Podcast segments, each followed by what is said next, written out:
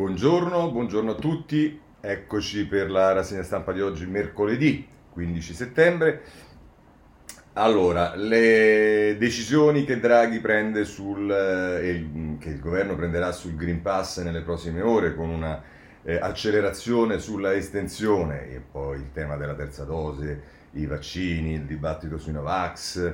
Eh, Draghi a Bologna eh, che mh, ricorda Andreatta e dice delle parole importanti su qual è il compito della politica e poi tutta la parte dei provvedimenti dalla manovra, il, la riforma del fisco, il tema del catasto, il tema delle spiagge, la concorrenza, il caro bollette e poi le pensioni, come siamo messi con la ripresa e poi un dibattito che si sta aprendo sul tema dei referendum, non tanto sul merito dei singoli referendum, ma quanto su cosa sta accadendo con l'utilizzo della firma digitale. Il dibattito all'interno dei partiti, il Movimento 5 Stelle con Conte che incontra Cingolani e secondo alcuni giornali inverte diciamo, il ragionamento che Cingolani aveva fatto alla eh, scuola di formazione del, di Italia Viva, Meritare l'Europa, sul tema del ritorno al nucleare perché è sicuro, ma è quello che dice Conte, non sembra essere quello che dice eh, Cingolani, e poi il Partito Democratico con Prodi in particolare che ha intervistato al Corriere della Sera e che già ieri, nei giorni scorsi, insomma è particolarmente vivace in questo periodo. La Lega con Salvini e i suoi problemi rispetto a Giorgetti, Zaia, insomma un altro partito nel partito che sembrerebbe crearsi, anche se Zaia smentisce, le elezioni amministrative, oggi ci occuperemo in particolare di Napoli e Bologna, e la Procura di Milano perché ci sono novità rispetto al ruolo di Davigo, a quello che ha fatto, sta parlando, ha parlato un'altra...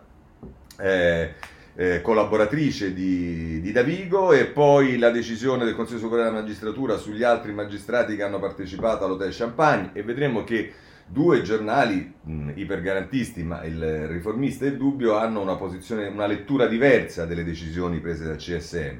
E poi ancora il dibattito sulla giustizia con eh, due interviste che voglio segnalarvi, quella a Cassese sul giornale a pagina 10 e quella di, del mh, giudice Albamonte, del magistrato Albamonte sul dubbio a pagina 4. E il foglio si occupa di Pignatone che in un libro ritorna a parlare di mafia capitale dicendo che ha sbagliato la Cassazione e poi una proposta di Fiandaca sul riformista per quanto riguarda le carceri rivolta alla Cartabia, in realtà poi non è la Cartabia che fa queste cose, ma insomma propone un viceministro alle carceri e che non sarebbe sicuramente una cosa sbagliata. E mh, mm, poi ci sta la notizia di un ehm, parroco, quello di Prato, che è stato arrestato per utilizzo dei fondi del, della droga per stupro, insomma, cose è.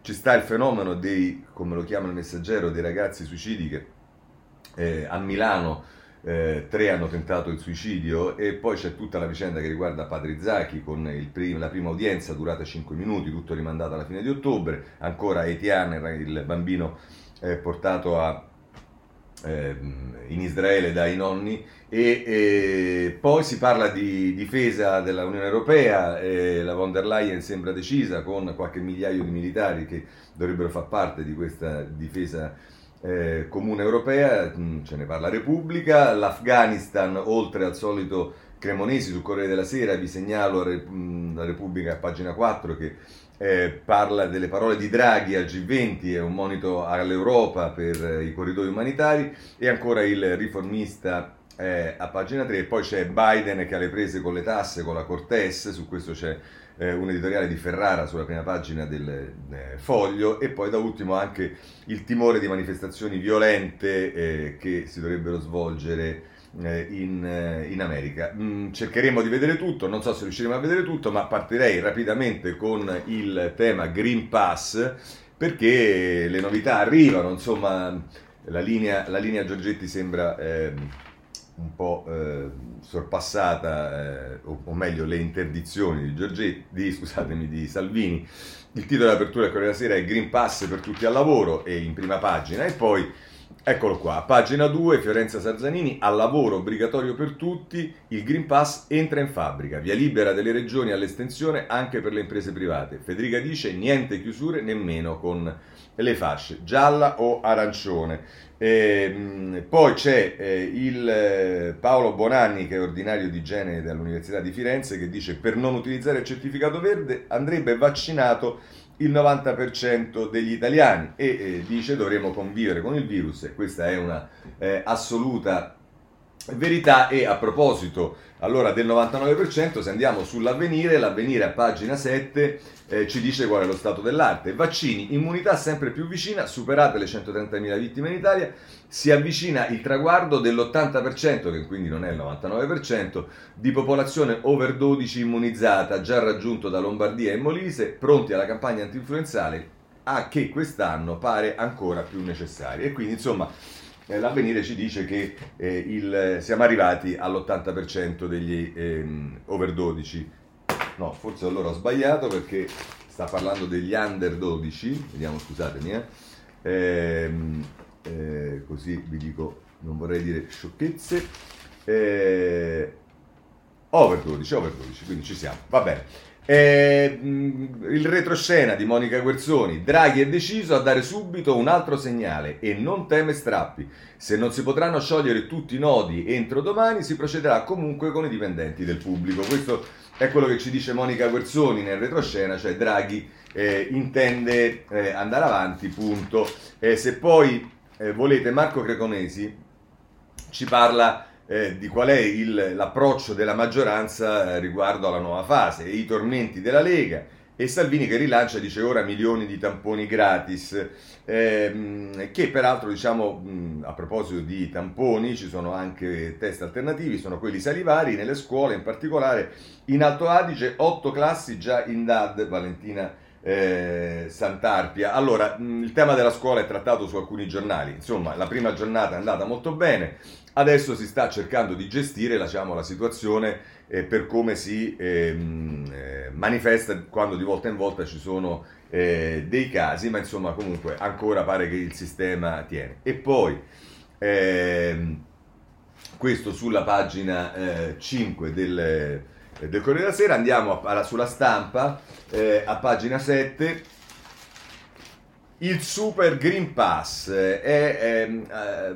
Paolo Russo eh, che mm, diciamo, scrive questo un dossier eh, su quello che potrebbe accadere dalla pubblica amministrazione all'industria, come cambiano le regole dal 18 ottobre, coinvolti gli enti, l'esercito, i magistrati e le forze dell'ordine per quanto riguarda gli statali, mentre invece nel settore privato dopo 5 giorni scatta l'aspettativa, ma non c'è il licenziamento. Eh, poi si dice che dall'attività dei servizi, dai bar ai trasporti dovrà mostrarlo non soltanto il il cliente e per quanto riguarda i commercianti insieme con i privati toccherà ai negozi e ai supermercati e questo è eh, quello che ci dice la stampa accadrà con eh, il, l'estensione del Green Pass. Il giornale eh, in prima pagina Green Pass totale, svolta sul Covid eh, Draghi pronto a estenderla a tutti i lavoratori anche nel privato, ma nella maggioranza c'è chi chiede un provvedimento più soft. Oggi la decisione è, indovinate chi è che chiede un provvedimento più soft, ma vi segnalo eh, il tempo perché mh, poi mh, cioè, affronteremo anche le cose di Novax. Tra tutti i giornali della destra, il tempo, visto che sono abbastanza schierati sia Libero sia il giornale a favore del Green Pass, sembra, eh, probabilmente per conquistare una fetta di eh, lettori che sono quantomeno dubbiosi sull'utilizzo del Green Pass, sembra ormai aver preso una scelta, l'avevamo visto già ieri, in controtendenza. E eh, la mette così in titolo in prima pagina: L'Europa è libera, noi no. Mentre il governo estende divieti per chi non ha il Green Pass, gli altri paesi vanno nella direzione opposta, scrive Dario Martini.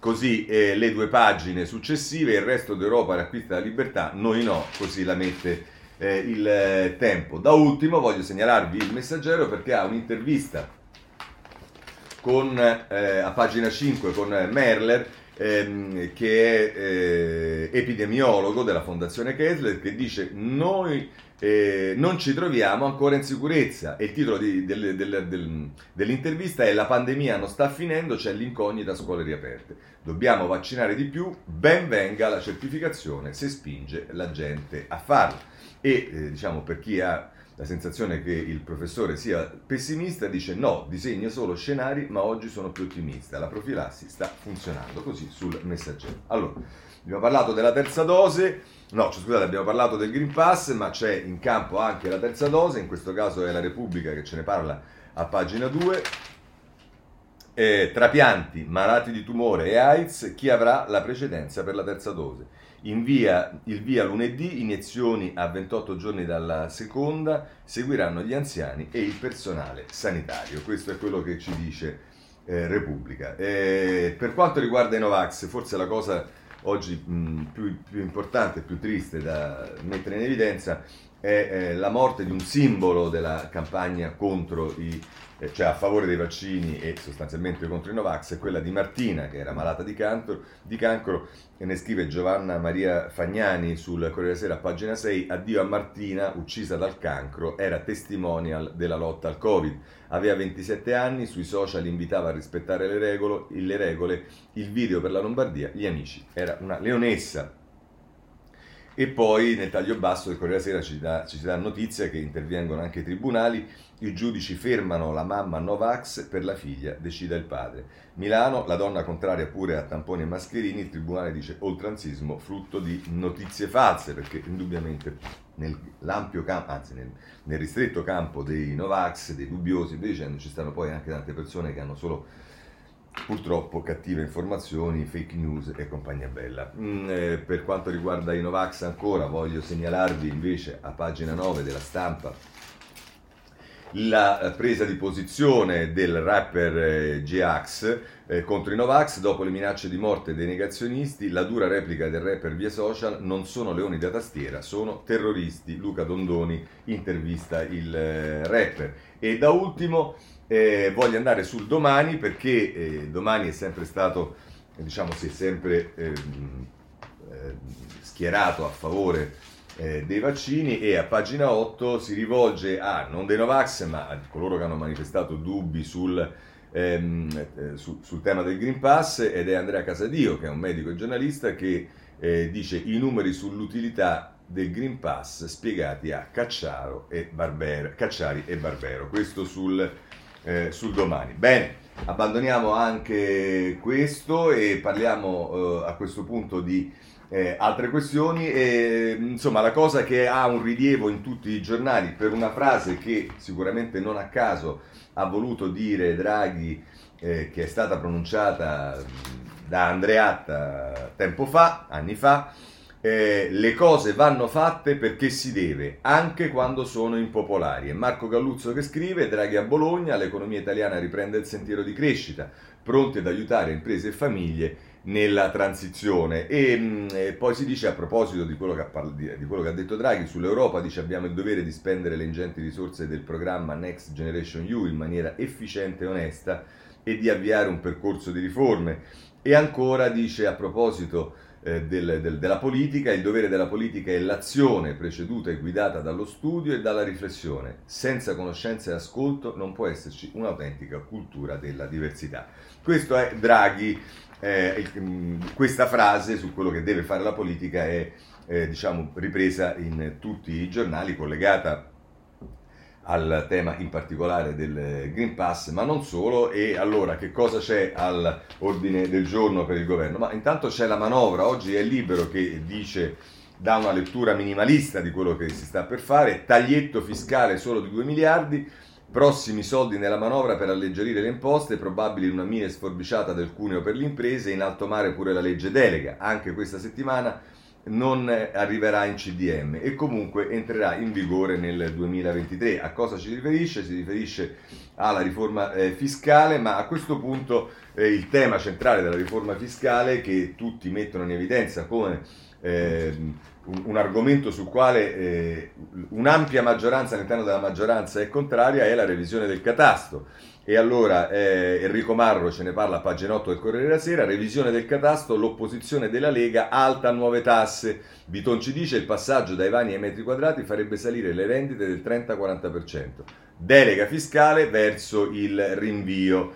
Eh, non è solo però eh, Bitonci e la Lega, perché se andiamo sulla stampa, la stampa dedica due pagine a questo, alla pagina 4, fisco e subito scontro, stop dal centrodestra la riforma del catasto, rischio stangata. Lega, Fratelli d'Italia e Forza Italia sulle barricate. Il Carroccio dice il Parlamento ha già detto no, è una presa in giro.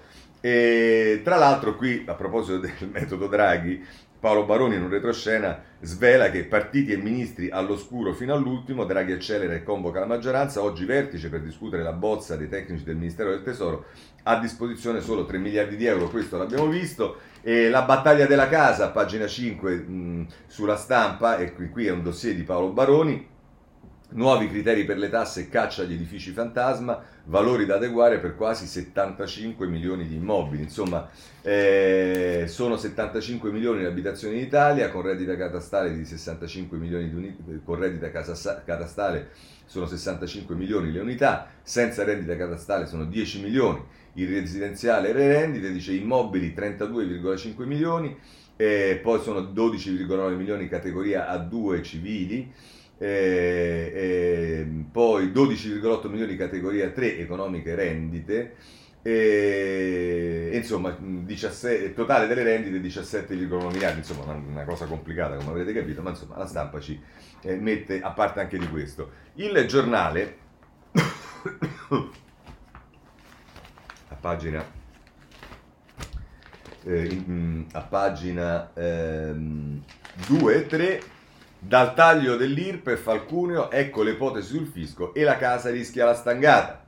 E la legge delega potrebbe arrivare in Consiglio dei Ministri già domani o la prossima settimana. Lo spettro patrimoniale, patrimoniale perché la revisione del catasto per, ehm, per, per, per eh, alcuni è considerata come una patrimoniale. Rivolta in maggioranza, niente riforma del catasto, sono imposte mascherate. Eh, insomma, è, è, Giacomoni in questo caso del, di Forza Italia che parla, non è certo il momento per pensare a nuove imposte, soprattutto sugli immobili.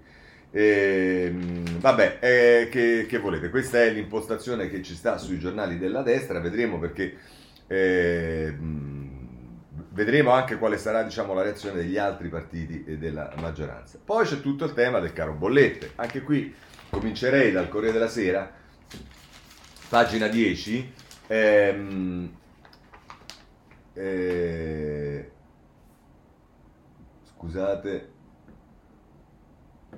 eh, caro Bollette, il pressing sul Premier, da PD a Movimento 5 Stelle intervenga il governo. Salvini dice misure per ridurre le tasse sull'energia, Timmermans, eh, che è il vicepresidente della Commissione europea, Italia, ottimo lavoro sulla transizione. E poi Federico Fubini si occupa di spiegare eh, quali sono le ricadute della transizione verde, il peso sulle famiglie e l'ipotesi di un calmiere, le misure sul tavolo dell'esecutivo per ridurre eh, gli, gli, oneri. Così la mette il Corriere eh, della Sera. La stampa a pagina 2 addirittura si occupa di questo, anzi addirittura nella prima pagina, rischio stangata da 1300 euro, ora il governo corre ripari e dice l'impegno del Premier, aiutiamo famiglie e imprese a sostenere la svolta verde, Draghi rilancia l'agenda green del recovery e avverte la maggioranza, bisogna fare quello che è necessario anche quando è impopolare. Eccoci qui, eh, vedete che ritorna questa frase di Andreatta pronunciata da Draghi.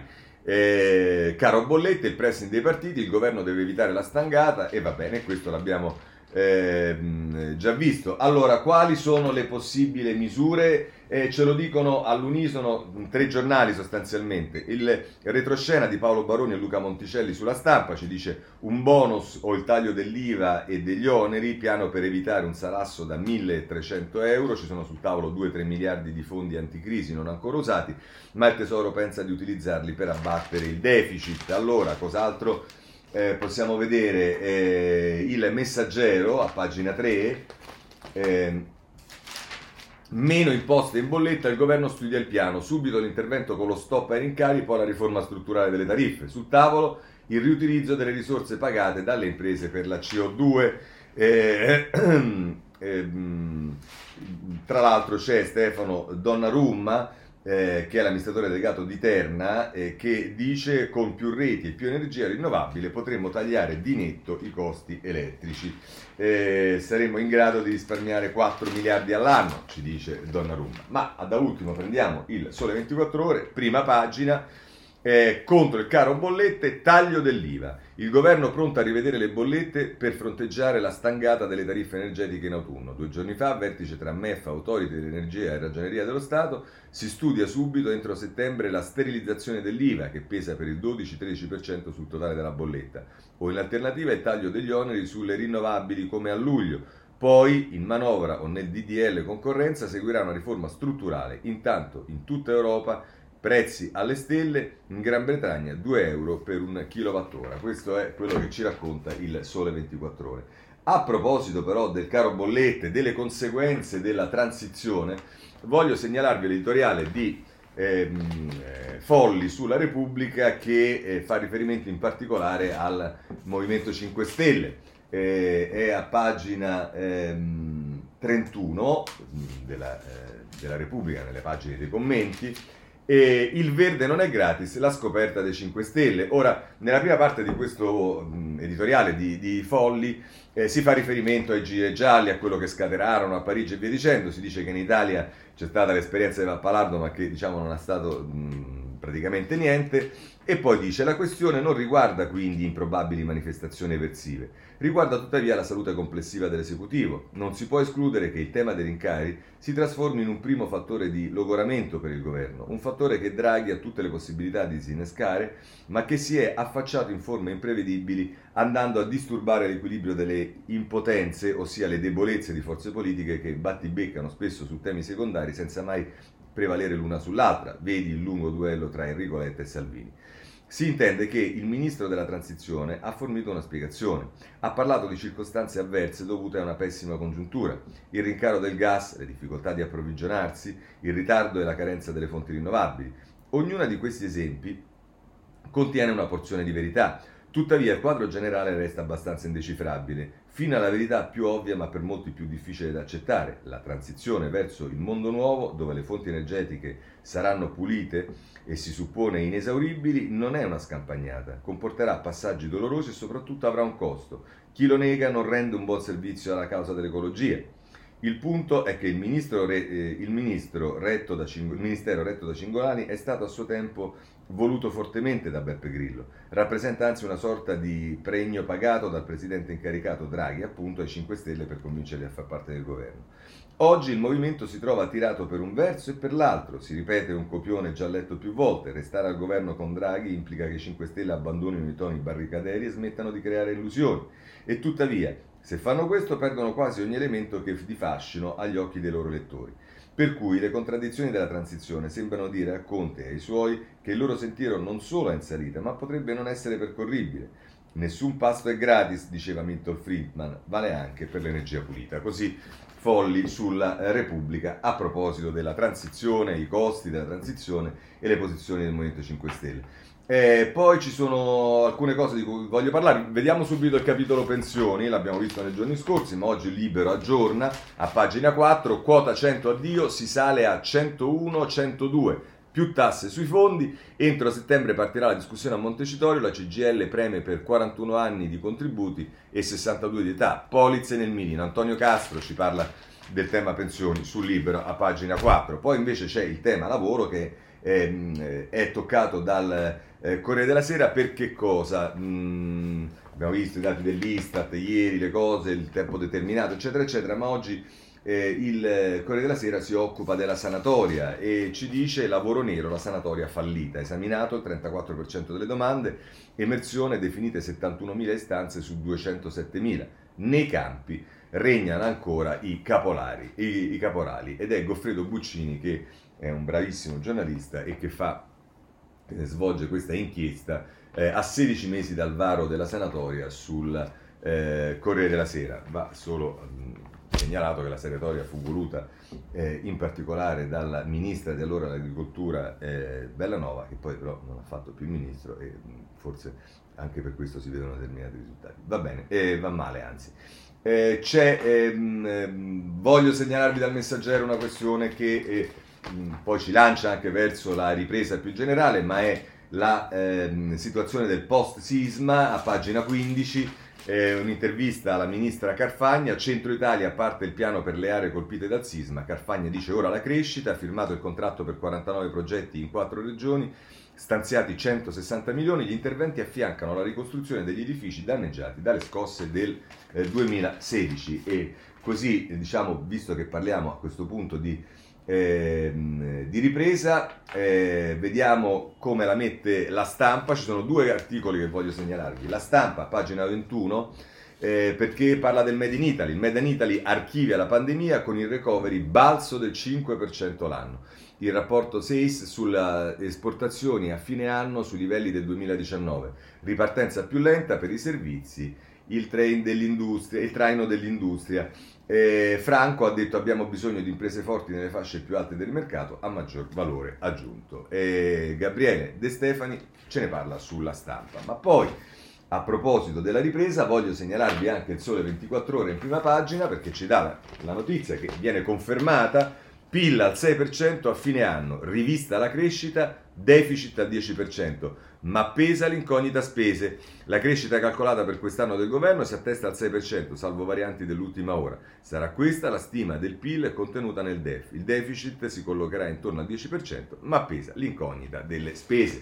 Ecco qua, eh, confermata quindi questa tendenza. Eh, mh, a proposito, visto che siamo su 24 ore, eh, mh, così chiudiamo anche con questi capitoli, a proposito del, del disegno di legge sulla concorrenza, a pagina 5 spiagge, dighe, farmaci, porti, le divisioni sulla concorrenza, il rinvio del, del DDL, del decreto lei delega, la Bolkestein anche con il commercio ambulante non è l'unico nodo. Preoccupano le proteste dei sindacati portuali sull'autoproduzione, i dubbi sui trasporti locali e sui rifiuti. Insomma, c'è un rinvio del disegno di legge delega sulla eh, concorrenza. Ehm, adesso passiamo al capitolo referendum. Qui vi dicevo la cosa più diciamo, che oggi viene messa in evidenza è come si sta trasformando il referendum e ci sono anche dei commenti interessanti su questo. Intanto andiamo sulla Repubblica, pagina 10, dalla cannabis all'eutanasia, boom di firme per il referendum. Giovanna Casadio e Viola Giannoli. Grazie alla procedura digitale sono 300.000 in tre giorni le sottoscrizioni per abrogare il reato di coltivazione per uso personale l'ipotesi di voto in primavera su nuovi quesiti, ci sono anche i sei sulla giustizia e la caccia. E poi c'è un interessante eh, eh, retroscena di Annalisa Cuzzocrea che eh, diciamo, evidenzia quello che poi è ehm, diciamo, un po' la risposta che bisogna darsi al perché poi si è scatenata anche questa eh, diciamo, voglia di referendum, eh, poi sicuramente migliorata dall'emendamento che eh, Riccardo Maggi ha fatto inserire in un decreto per la firma digitale. Leggi, le leggi ferme alle Camere e l'imbarazzo dei partiti paralizzati dai quesiti. E cioè il tema è che su molti di questi argomenti ci sono, pensate alla separazione delle carriere, pensate all'eutanasia, eh, ci sono proposte di legge di iniziativa popolare eh, che non sono state neanche prese in considerazione dalla, eh, dal Parlamento e quindi è del tutto evidente che poi la reazione non può che diventare eh, quella di eh, muoversi per conto loro. Se i partiti non fanno il loro dovere, eh, i cittadini si organizzano in modo diverso. Pagina 7 del, ehm, del eh, domani.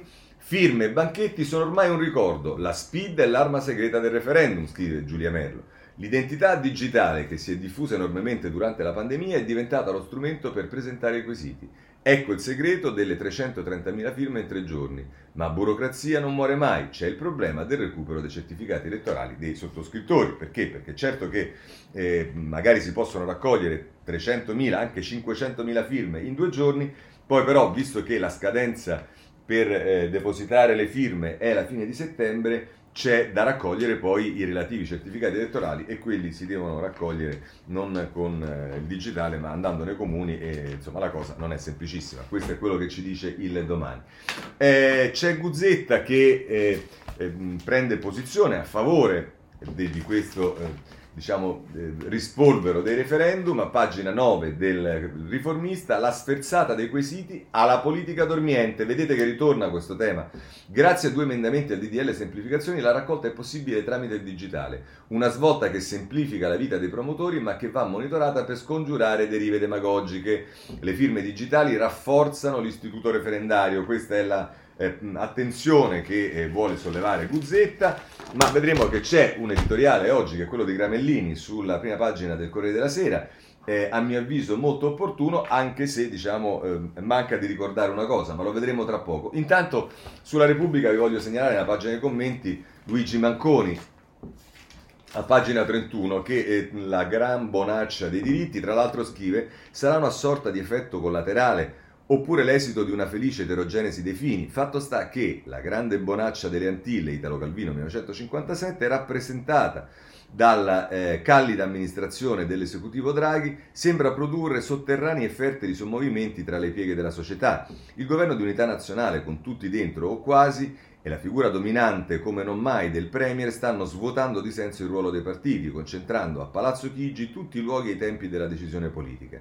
Ne risulta appiattita e assopita la funzione del Parlamento, ridotta a poco più che attività di tribuna. Le relazioni tra i partiti, in apparenza altamente conflittuali, producono uno stato definibile con le parole di un altro scrittore, Sandro Veronesi, caos calmo, e le formazioni politiche tradizionali sembrano destinate a perdere o a vedere inlanguidire la propria soggettività, ovvero l'identità culturale, la capacità di iniziativa indipendente, la possibilità di creare comunità e legami forti tra gli associati. Ed è proprio in questo momento cruciale che la soggettività politica, che non si esprime più nelle sedi classiche, tende a scappare da tutte le parti, cercando nuove modalità di comunicazione e di iniziativa. Una sua forma regressiva è costituita dalla mobilitazione Novax. Un'altra forma, da seguire con la massima attenzione, è quella della partecipazione alla raccolta firme per i referendum. È accaduto che nelle ultime settimane la sottoscrizione di questi referendum, dei quesiti referendari, abbia ottenuto un ampio successo, non solo i referendum sulla giustizia promossi dal Partito Radicale e dalla Lega, ma anche quelli per la depenalizzazione dell'eutanasia e della coltivazione per uso personale della cannabis, per quest'ultimo 385.000 firme in tre giorni e mezzo, promossi dall'associazione Luca Coscioni e da un'ampia costellazione di movimenti.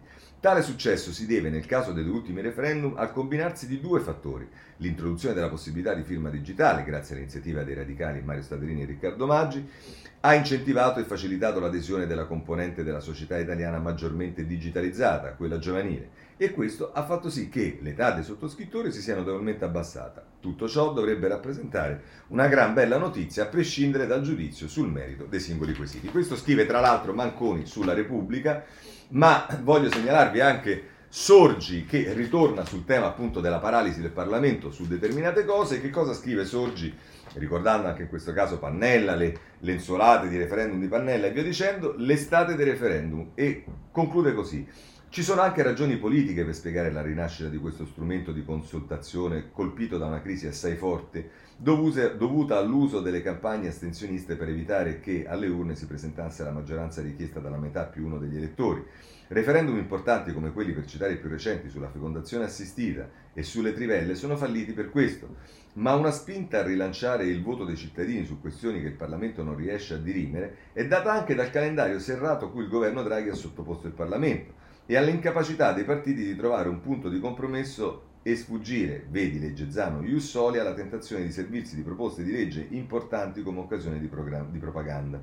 Se almeno 500.000 firme valide sui quattro argomenti eh, saranno consegnate in Cassazione entro il 30 settembre, se la Corte Costituzionale, Costituzionale ammetterà i 15 i quesiti entro il 15 gennaio si andrà al voto in primavera, con la conseguenza, voluta o forse distrattamente ignorata, di dividere una maggioranza che già mostra le sue crepe. Ecco, queste sono le valutazioni che fa eh, diciamo, ehm, eh, Sorgi. Vale la pena di dire a Sorgi che non è che eh, su questi temi il Parlamento non ha legiferato perché eh, eh, Draghi ha imposto un'agenda su altre questioni molto serrate e via dicendo, perché non è che è da sei mesi, è da 60 anni, no, insomma, da 20 anni, da 30 anni che il Parlamento fugge dalla responsabilità, dall'assumersi la responsabilità di fare quello che le compete, decidere su argomenti anche divisivi e poi assumersi la responsabilità delle sue decisioni. Ma la cosa interessante di oggi è, come vi dicevo, Gramellini sulla prima pagina del Corriere della Sera, Pallella online Dice proprio quando la politica tradizionale sembra avere smarrito ogni ragion d'essere e il derby per il sindaco di Roma appassiona molto meno di quello tra Murigno e Sarri,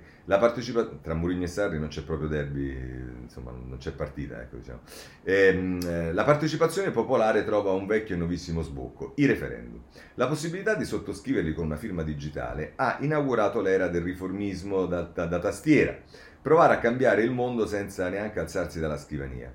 Il referendum sull'eutanasia ha già raccolto un milione di firme, diciamo che una stragrande maggioranza sono raccolte, quelle già necessarie sono raccolte fisicamente per quanto riguarda questo, e quello sulla cannabis più di 300.000 in tre giorni. Non entro qui nel merito dei quesiti, mi interessa segnalare un fenomeno che mette insieme la visione di Pannella e Casaleggio, tante voci isolate che si accordano su una nota comune. E scrive qualche politico ha insinuato che dietro le firme non ci siano persone ma algoritmi, come nei profili gonfiati di certe star dei social. Dei social. Evidentemente vive talmente lontano dalla realtà da non essersi accorto di come l'identità digitale stia cambiando le nostre vite. Il rischio, ascoltate questa parte finale, eh? il rischio semmai è che la facilità di sottoscrivere il referendum ne produca uno alla settimana, con costi enormi e scarsi risultati pratici. Forse, ascoltate bene, se vi ricorda qualcosa, forse andrebbe raddoppiato il numero di firme richieste per indirli e al contempo eliminato il quorum che serve a convalidarne l'esito, in modo da impedire ai contrari di far fallire la consultazione associandosi agli astenuti endemici. Ma servirebbe una vera classe politica e quella purtroppo nessuna firma digitale ce la può dare. Amico Gramellini, questa classe politica te l'aveva data qualcuno perché nella proposta di, referendum, nella proposta di riforma costituzionale eh, del 2016 c'era esattamente tra le tante anche questo, cioè la riforma del referendum che prevedeva la doppia opzione. Se raccogli 500.000 firme, il referendum si fa e ci sarà il quorum, ma se raccogli il doppio delle firme, il referendum si farà e non ci sarà il quorum. Guarda un po', qualcuno l'aveva pensato, te lo sei dimenticato, non l'hai voluto scrivere sulla prima pagina del Corriere della Sera, ma eh, tant'è. Bene, passiamo allora adesso ai partiti. Allora, insomma, per quanto riguarda il Movimento 5 Stelle, quello da mettere in evidenza lo fa il Corriere della Sera, pagina 11. Conte fa pace con Cingolani, no al nucleare, me lo ha garantito. Incontro tra il leader e il ministro, ce ne saranno altri. Per noi la transizione ecologica è eh, fondamentale, è quello che scrive Emanuele Buzzi sul Corriere della Sera. Anche il domani, a pagina 5, si occupa del eh, Movimento 5 Stelle. Eh, Conte senza portafoglio cerca un lavoro per pagarsi la campagna. Le casse del partito sono vuote, le spese ricadono sul presidente e sui parlamentari. Per questo ha messo gli occhi sul seggio di Gualtieri, Lisa di Giuseppe. Eh sì, perché glielo regalano il seggio a Conte. Se, ammesso che Gualtieri non ci sarà il seggio di Gualtieri perché le elezioni vincerà Calenda, ma pure che fosse, eh, fa, fatemelo vedere Conte che prende i voti nel collegio mh, eh, centrale di Roma, quello famoso, vi ricordate della ZTL? Ci divertiremo. Eh, il tempo, a pagina 7, si occupa anch'esso del eh, Movimento 5 Stelle. Eh, Conte sconfessa Cingolani, il capo del Movimento 5 Stelle incontra il ministro della transizione ecologica e inverte la linea. No al nucleare. Ecco, bisogna vedere poi effettivamente che cosa effettivamente eh, accadrà. Cioè, eh, se eh, Cingolani ha ribadito la sua posizione, Conte eh, gli ha detto che non è d'accordo, questo mh, mm, parrebbe essere più la realtà dei fatti, ma vedremo, vedremo tutto. Eh, vi segnalo libero a pagina 12. Eh, ecco qua, si occupa invece del Movimento 5 Stelle, ma per quanto riguarda un autogol che sembrerebbe aver fatto il fatto quotidiano. Il fatto nasconde gli stipendi d'oro degli amici grillini, attacchi boomerang di Travaglio, contesta le paghe dello staff di Brunetta e tace sulla Dadone. E infatti qui viene messo il confronto tra eh, la collaboratrice di Renata Brunetta, eh, i collaboratori di, Renata Brunetta, di Renato Brunetta che nel totale costano 200.000 euro all'anno, presumo. Eh, Ah no, è, il, è, allora, è, no, è, la, è la Panucci Marcella appunto che è, la collaboratrice che costa 75.000 euro di trattamento economico fondamentale e poi l'indennità di diretta collaborazione 124.400 euro, insomma 200.000 euro. E poi c'è Carpani Guido che è invece collaboratore del ministro per la pubblica amministrazione Fabiana Dadone che costa di trattamento economico fondamentale 173.250,36 euro e di indennità di diretta collaborazione 62.480 euro, cioè 235.730 euro, 35.000 euro in più sostanzialmente eh, di quanto non costa il collaboratore di Brunetta. Voi dite chi se ne frega? Sì, forse anche, ma insomma, è questo il libero. Poi, non mi ricordo su quale giornale, ma ve lo dico perché eh, diciamo la cosa eh, immagino che eh, vi mobiliterà. Eccolo qua, è sul Corriere della Sera. Provo di ritorno alla politica di Battista. Andrà in tour e andrà con i deputati cacciati, eh, espulsi, tutto quello che volete. Insomma, ce ne mancava. Eh, riprenderà un tour dopo le amministrative in tutta Italia e ne sentivamo la mancanza e per fortuna su questo siamo stati eh, rassicurati. Per quanto riguarda il PD, come vi dicevo, invece c'è il c'è Prodi che viene intervistato da Corriere della Sera perché anche lui ha presentato il libro, la sua autobiografia. Prodi, la mia vita strana e fortunata, sul colle il PD ci rimise più di me. Eh, sulle intenzioni di Mattarella, credo a quello che dice. Io resterò a guardare, scrive Prodi. Eh, nel taglio basso c'è un pezzo del, eh, del libro dove Prodi parla dei 101, dice in realtà furono 120 eh, la salita del Quirinale, io punto a quella dello Stelvio, le battute di Prodi, va bene, vedremo se poi sarà effettivamente così. Invece, eh, a proposito di personaggi che eh, sono appartenuti al diciamo, periodo di transizione tra la prima e la seconda Repubblica, in questo caso eh, ci riferiamo, oltre che a Prodi, a um, Bertinotti, eh, è il dubbio che lo intervista a pagina 6 e a proposito del PD, Prodi dice il PD non è il partito dei diritti civili, è solo un partito governista. E vabbè, questo è quello che eh, dice eh, Bertinotti. Da ultimo voglio segnalarvi il, il foglio eh, nella eh, prima pagina dei, ehm, eh, de, dell'inserto perché c'è ehm, un'intera pagina dedicata alle varianti a sinistra. Allora si parla eh, di Gualtieri, il PD è guarito, Conte è interessato al mio ballottaggio, sì appunto perché Conte dovrebbe andare in quel collegio, vedremo.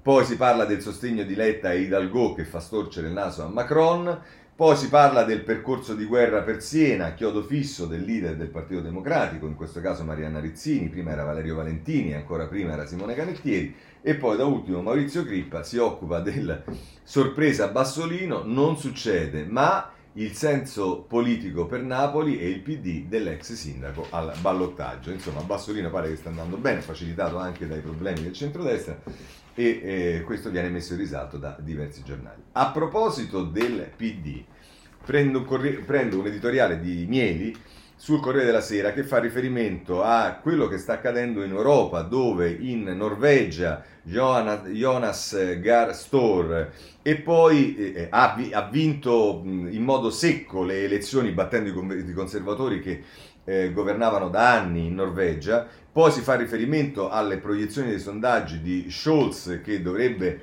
eh, spuntarla in, in eh, Germania, ovviamente sta sempre accorto a dire che si tratta di eh, sondaggi e poi fa un riferimento all'italiana. Dice una terza piccola, piccolissima conferma della tendenza di cui ci occupiamo potrebbe venire qui in Italia dalle elezioni amministrative che si terranno a ottobre. I sondaggi, che pure nel caso di consultazioni politiche segnano un risultato trionfale a centrodestra, prevedono invece una netta vittoria del centrosinistra, quantomeno nelle città più importanti. Se ciò si verificherà, Forza Italia, Lega e Fratelli d'Italia dovranno prendere atto una volta per tutte che l'amalgama nel loro campo non sta funzionando e da tempo non ha funzionato che i loro elettori non sono disponibili a seguire le indicazioni dei vertici come erano stati invece in, sta- in una lunga stagione di elezioni regionali conclusasi alla vigilia della pandemia con la vittoria di Bonaccini in Emilia Romagna. Che non esiste sintonia tra la destra italiana e quella che confusamente si muove negli schieramenti europei con i quali le varie formazioni di fronte conservatore sono, sono disordinatamente imparentate e che paradossalmente il partito di Enrico Letta dà prova di maggiore vitalità, un PD che pure è appesantito da un rapporto sempre più organico con un Movimento 5 Stelle non al massimo dei suoi splendori, un PD costretto a promettere l'imminente approvazione di legge sui migranti e sessualità, annunci che hanno provocato perplessità, quantomeno per la tempistica, non solo a Vincenzo De Luca ma persino a Romano Prodi, il PD obbligato a cimentarsi con questo genere di stati mortali di salti mortali, appare però nel momento della verità più di tutti gli altri in sintonia con il governo guidato da eh, Mario Draghi. Beh, insomma, sì, quando Bettini dice che questo è il nostro governo, forse tralascia questo particolare. Vabbè, è passato inosservato che Letta ha delicatamente portato i 5 Stelle a contenere la turbolenza nei confronti dell'esecutivo. In più li ha indotti ad accettare qualcosa che ha dell'incredibile, cioè che il composito schieramento di sinistra allargata debba votare al secondo turno candidati del PD, candidati della cosiddetta società civile scelti dal PD assieme al Movimento 5 Stelle, ma, anche, ma neanche uno che provenga direttamente dal movimento che fu di Beppe Grillo. Quanto, beh, grazie, non ce n'è uno che va al ballottaggio, quindi è difficile approvarlo. Quanto meno per quel che riguarda i centri più importanti, Grazie anche al fondamentale aiuto di Giuseppe Conte, l'integrazione tra PD e Movimento 5 Stelle sta avvenendo in modalità per certi versi simili a quelli con cui fu costruito il Fronte Popolare del 1948. Insomma, spendiamo parole importanti. Eh. Vabbè. Eh, allo stato degli atti è lecito ipotizzare che alle prossime elezioni politiche, nei seggi del maggioritario, gli eletti pentastellati subiranno la sorte che toccò ai poveri socialisti il 18 aprile di 72 anni fa, di 73 anni fa. Saranno cioè ridimensionati a una quota di consistente testimonianza e scelti nella logica della fedeltà all'impresa comune. Con la vittoria, ipotizzata, ribadiamolo dai sondaggi, a Roma, Milano, Bologna e Napoli e molti altri comuni, Enrico Letta potrebbe mettere un piede sul piedistallo su cui è appena salito Storr e su cui forse si eleverà Scholz. E lo farebbe in un momento assai particolare nel quale il suo partito non dava segni di ripresa rispetto ai risultati delle più recenti elezioni. Per di più, in tempi in cui la destra sembrava essere stata l'unica a beneficiare dell'emorragia di voti dei 5 Stelle, la tecnica è stata quella di impegnarsi in battaglie identitarie di testimonianza che non mettessero in difficoltà il governo e di presentarsi anzi come difensore di ministri, ad esempio la Morgese, messi nel mirino da Salvini. Letta è stato sorprendentemente capace persino di lusingare e corteggiare Giorgia Meloni pur di isolare e mettere in difficoltà il leader della Lega e con lui Matteo Renzi. Si può ipotizzare che il segretario del PD sia stato fin qui un po' sottovalutato. Bah! Questa è l'opinione di eh, Mieli, vedremo se poi sarà effettivamente così, a partire da vedere quali saranno i risultati elettorali. Eh, chiudiamo questo capitolo e occupiamoci della Lega. Allora, sulla Lega accade una cosa che eh, ovviamente voi sapete qual è il mio giudizio sulla Lega, su Salvini e via dicendo, ma oggi il domani titola in prima pagina sulla Lega l'ombra dell'andrangheta Verso il voto, le procure calabresi indagano sui rapporti tra i boss e gli uomini di Salvini. Ecco i verbali. E ovviamente l'andrangheta vota Lega, pagina 2, Filippo, Fittipaldi e Tiziano. Ecco i verbali dei boss. E chi gliel'ha dati al domani i verbali dei boss? Allora voi vi rendete conto eh, che ovviamente è un'indagine aperta, non c'è ancora nessun tipo di eh, iniziativa giudiziaria in questo senso, ma in Calabria, dove si sta svolgendo una campagna elettorale, esce una roba di questo tipo con il titolo L'andrangheta vota la Lega, ecco i verbali dei boss, l'ombra dell'andrangheta eh, sulla... Ecco, quando arrivano poi titoli di prima pagina, di due pagine intere del domani e via dicendo, e quando magari, peraltro la Calabria in questo insegna abbastanza, tra... Eh, tre mesi, due mesi, un mese si smonterà tutto, intanto che incidenza potrebbe aver avuto sulla E lo dico di un partito che ovviamente io eh, contrasto, di cui sono avversario, ma che tipo di eh, impatto potrebbe avere nella campagna elettorale? E io dico sempre quello che dicevo anche ai tempi di Berlusconi, il fatto che questo accada a degli avversari non è che ci deve rendere felici, perché è il sistema che è un sistema che non funziona ed è la ragione per la quale i referendum sulla giustizia sono molto importanti, ma non sanano anche alcune questioni che evidentemente eh, vanno affrontate, vanno decise, soprattutto per chi crede nel, rifer- nel riformismo, nella liberal democrazia, e cioè il tema del rapporto perverso che c'è tra le procure della Repubblica e le redazioni giudiziarie dei giornali. Vabbè, ma questo è quello che dice Libero, invece poi se andiamo sul, eh, scusate che dice il domani, se andiamo su Libera, pagina 6, eh, Zaia zittisce tutti, il capo è Salvini e qui si vuole mettere in evidenza che il governatore Veneto ha parlato delle divisioni nella Lega sul Green Pass, una montagna di fantasie, leadership, eh, leadership non in discussione.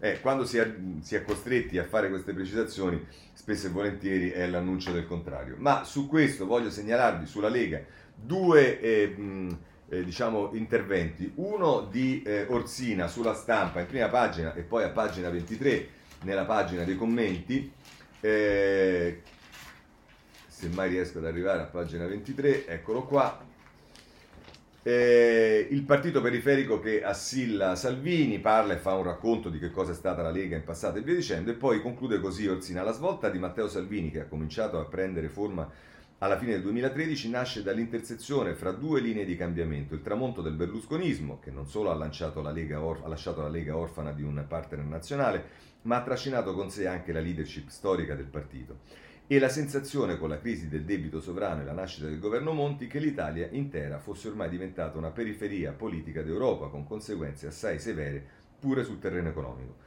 Fin troppo naturale allora la scelta di Salvini di mettersi in proprio su scala nazionale, trasformando la Lega da rappresentante della periferia settentrionale d'Italia a rappresentante della periferia meridionale d'Europa. Con la pandemia il centro dell'Europa ha steso una mano tempestiva verso l'Italia, meno poderosa di quanto spesso non si dica, ma tutt'altro che rilevante. Le ragioni padane, prima periferia economica d'Europa e politica d'Italia, poi periferia economica d'Europa al governo d'Italia, poi periferia economica e politica d'Europa insieme all'Italia, si sono trasformate allora in una periferia economica d'Europa non più periferica politicamente. Salvini ha preso atto della novità e ha portato la Lega al governo con Draghi.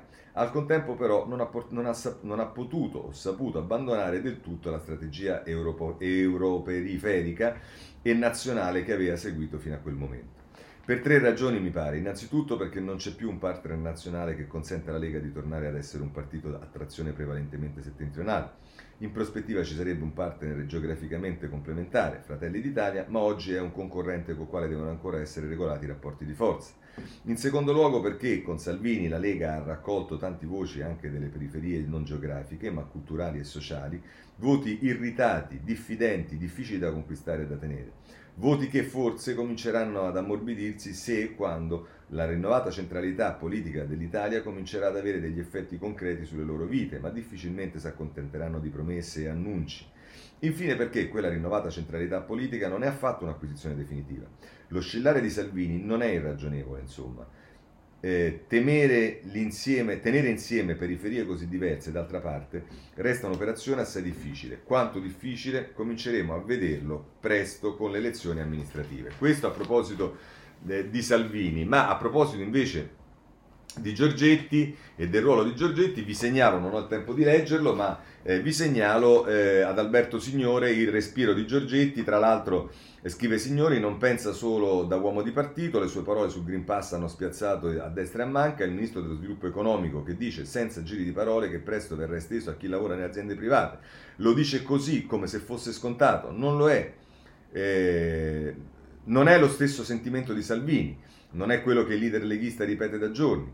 Ti viene quasi da pensare a una mezza sfiducia verso un ministro che sta accelerando troppo su un tema così delicato per la maggioranza. Salvini punterà il dito e sbatterà porte. E invece no, sorvola e decanta. Si limita a un saremmo gli unici in Europa e poi sposta l'attenzione sui tamponi salivari da incrementare, sui clandestini, sulle elezioni per il sindaco di Milano. Non esiste, sottintende, una lega inquieta, una di governo. In tanti da Zai a Fontana si affrettano a ribadire che non c'è nel partito una linea di Giorgetti. La Lega non è strabica, quello che cambia è il punto di osservazione, è un effetto ottico, è un gioco di prospettive. Appunto, per capire cosa accadrà, bisogna andare a vedere come la variabile Draghi, la sua apparizione sulla scena politica, cambierà da qui a un paio d'anni gli equilibri e la dinamica degli spazi politici. Questo, tra l'altro, Macio, eh, scusate, sì, Macioce sul eh, giornale. Ah, chiudiamo questo capitolo per quanto riguarda le amministrative. Vabbè, ci sono eh, Napoli, Napoli c'è il messaggero che ha il suo sondaggio eh, a pagina 9, se non erro. Eh sì, Napoli, ma no, non, sì, insomma non c'è un sondaggio, ma si parla di un sondaggio. Napoli, Manfredi avanti, ma c'è la spina a Bassolino, lo stop a quattro listere di destra, riapre i giochi e rilancia l'ex sindaco tornato in pista. Il sondaggista noto dice l'esclusione di Lega e Civiche può costare il 12% al fronte Maresca. E se andiamo a vedere il sondaggio che invece c'è sul Corriere della Sera a pagina 12 ci rendiamo conto che effettivamente eh, il, il centrodestra è molto in difficoltà a Napoli in base ai sondaggi.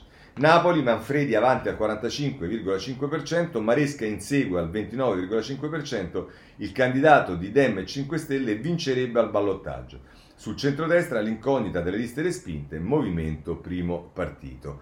E qui le notizie che vengono date è che Manfredi avrebbe il 45,5%, Maresca il 29,5%, Bassolino l'11% e Alessandra Clemente l'11%. Eh, indecisi sono il 24%, molti meno di quanto non sono per esempio eh, a Roma. Ma abbandoniamo Napoli, andiamo a Bologna, in questo caso è il eh, la Repubblica che ci dice che a Bologna non ci dovrebbe essere storia, ma ripeto, se parliamo di sondaggi, non vi dimenticate mai che troppe volte abbiamo fatto affidamento sui sondaggi e poi le elezioni, le urne ci hanno detto cose completamente diverse, a volte anche opposte. Comunque, Bologna giallorossa, l'Epore corre verso la vittoria al primo turno, l'ex assessore, assessore sostenuto da PD, Movimento 5 Stelle e liste di sinistra è al 60,1% doppiato il candidato del centrodestra, Fratelli d'Italia all'11,9%, ma rimane dietro la Lega. Così è quello che accade a eh, Bologna. Chiudiamo le amministrative, passiamo alla giustizia. Allora, sulla Procura di Milano, vabbè, io prendo i due giornali principali, ma come potete immaginare sa, mh, è su tutti i giornali. Pagina 15, l'assistente di Davigo sui verbali di Amara, la bomba scoppia, sentita dai PM che indagano sulla fuga di notizie, lui ci parlò di quelle carte e dell'immobilismo a Milano. Il consigliere, scrive Giovanni Bianconi, da Vigo, nel maggio del 2020 mi disse che aveva deciso di rompere i rapporti con il consigliere Ardita perché gli era stato consegnato un verbale di dichiarazioni rese alla Procura di Milano in cui il nome di Ardita era associato a una loggia. Non ricordo se mi disse gli avesse, chi gli avesse consegnato i verbali. Parlò anche di un certo immobilismo della Procura di Milano. Non ricordo se mi fece il nome di Amara come soggetto che aveva fatto quelle dichiarazioni. Nell'intricato affair dei verbali segreti dell'avvocato Pietramara sulla, sulla presunta loggia Ungheria emerge un'altra testimone che riceve l'avviso dell'ex PM Manipulite. Si chiama Giulia Befera, ha 32 anni ed è stata assistente di Daivigo al Consiglio Superiore della Magistratura fino alla pensione di quest'ultimo nell'ottobre del 2020. Vabbè, vedremo come evolve questa vicenda. Dicevo, prendiamo anche Repubblica eh, e vediamo come la mette la segretaria di Davigo e quei verbali diffusi per farlo restare al CSM. Giuliano, Giuliano Foschini dice l'inchiesta su Marcella Contrafatto, collaboratrice dell'ex magistrato, una testimone IPM mi disse che voleva far scoppiare una bomba e qui escono fuori le cose che avrebbe detto eh, Davigo, ma insomma vale per Davigo, per me vale per Davigo, vuole vale per tutti eh, ovviamente vedremo che cosa sarà poi deciso e non soltanto le, eh, quello che dicono alcuni che eh, accusano Davigo. Eh, c'è poi il tema dei Palamara, l'Hotel Champagne e insomma che succede? Succede, lo prendiamo da libero a pagina 13, eh, solo sospesi i magistrati che trattavano con Palamara, il caos procure ha un unico colpevole accusati di avere partecipato a una riunione notturna per decidere le nomine dei colleghi. I cinque non sono stati radiati e torneranno presto in servizio, non sono stati radiati eh, come invece ehm, eh, Palamara, che ricordiamo è candidato nel collegio Primal a Roma alle prossime eh, politiche, cioè, insomma, eh, ci siamo capiti. Oh, quindi per il libero è, è diciamo, una discriminazione rispetto a Palamara. E qui abbiamo due eh, giornali che diciamo sono tutti e due molto garantisti, insomma, che hanno, si sono occupati molto di questo caso, che, eh, anche appunto di Palamara, che eh, hanno proprio due impostazioni completamente diverse. Il riformista, Hotel Champagne, pene miti, paga solo Palamara, e invece il dubbio, anche il CSM lo ammette, Palamara non agì da solo, condannati i complici. L'ex PM non era una mela marcia ma un ingranaggio del sistema, sospensioni fino a 18 mesi per i colleghi coinvolti nel nomine. Vedete, pure qui insomma è questione di interpretazione e di opinioni come si suol dire. Per quanto riguarda la giustizia vi voglio segnalare sul giornale un'intervista eh, a proposito del dibattito aperto da Berlusconi a eh, Sabino Cassese, la troviamo a pagina 10 del giornale. Eh, Procure quarto potere, i PM si sentono giudici, si usa troppo il carcere. Il giurista sul dibattito promosso da Berlusconi travolta la presunzione di innocenza. E a proposito di imparzialità dice per garantirla serve la separazione tra ordini di accusa e giudicanti, quindi a favore della separazione delle carriere. A proposito del familismo dice oltre il 20% delle toghe ha un genitore o un parente in magistratura. E vedete questi dati che tira fuori Cassese sono anche interessanti. E su CSM dice la carta parlava di indipendenza, abuso, farla diventare autogoverno. E insomma, interessante eh, ehm, questa intervista a Casese, come certamente è interessante l'intervista che il dubbio fa al PM ehm, eh, Albamonte nella pagina Eh, 4 del dubbio, valutare i magistrati in base alle performance giudiziarie è un errore. È Valentina Stella che eh, lo intervista e sarebbe poi interessante allora sapere in base a che cosa vanno eh, diciamo, valutati i magistrati, in base ai colori che usano nei vestiti, alle scarpe che portano. Vabbè, eh, abbandoniamo anche questo tema e eh, segnalo eh, quello che vi dicevo, sul foglio si parla di Pignatone, della presentazione eh, della sua eh, autobiografia, eh, che abbiamo visto anche da altre parti, e insomma c'è Hermes Antonucci, leggere il libro di Pignatone su Mafia Capitale e non credere ai propri occhi. Non credere ai propri occhi perché? Perché Pignatone contesta la Cassazione che eh, derubricò la sua accusa e quella del, del pool di Roma nei confronti di Mafia Capitale, ha un elemento di associazione, corruzione e via dicendo, ma non di associazione mafiosa. Eh, per quanto riguarda le carceri, vi ho detto sul riformista Fiandaca, pagina 2, propone la Cartabia eh, cara Cartabia, passiamo ai fatti. Un vice ministro per le carceri. Finora sembra che la politica penitenziaria sia stata delegata al DAP. L'incapacità di individuare priorità chiare a livello centrale ha dato troppa autonomia ai singoli direttori. Va evitata l'anarchia gestionale. Fiandaca eh, sul riformista. Eh, vi segnalo, vabbè, vi ho detto l'arresto del parroco di Prato che utilizzava i soldi del traffico di droga per i, i festini, non ho capito bene che cosa. Eh, questa cosa che vi ho segnalato invece dei tre suicidi di ragazzi a Milano, che è obiettivamente molto inquietante, ce ne parla il messaggero, la tragedia dei ragazzini che si gettano nel vuoto, un'inchiesta a Milano, tre episodi soltanto lunedì, due adolescenti sono morti, una dodicenne è grave in ospedale. I PM indagano per istigazione al suicidio, verifiche su social e cellulari dei teenager.